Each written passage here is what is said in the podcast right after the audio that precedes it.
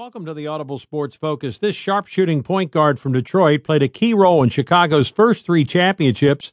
Here's All Star BJ Armstrong.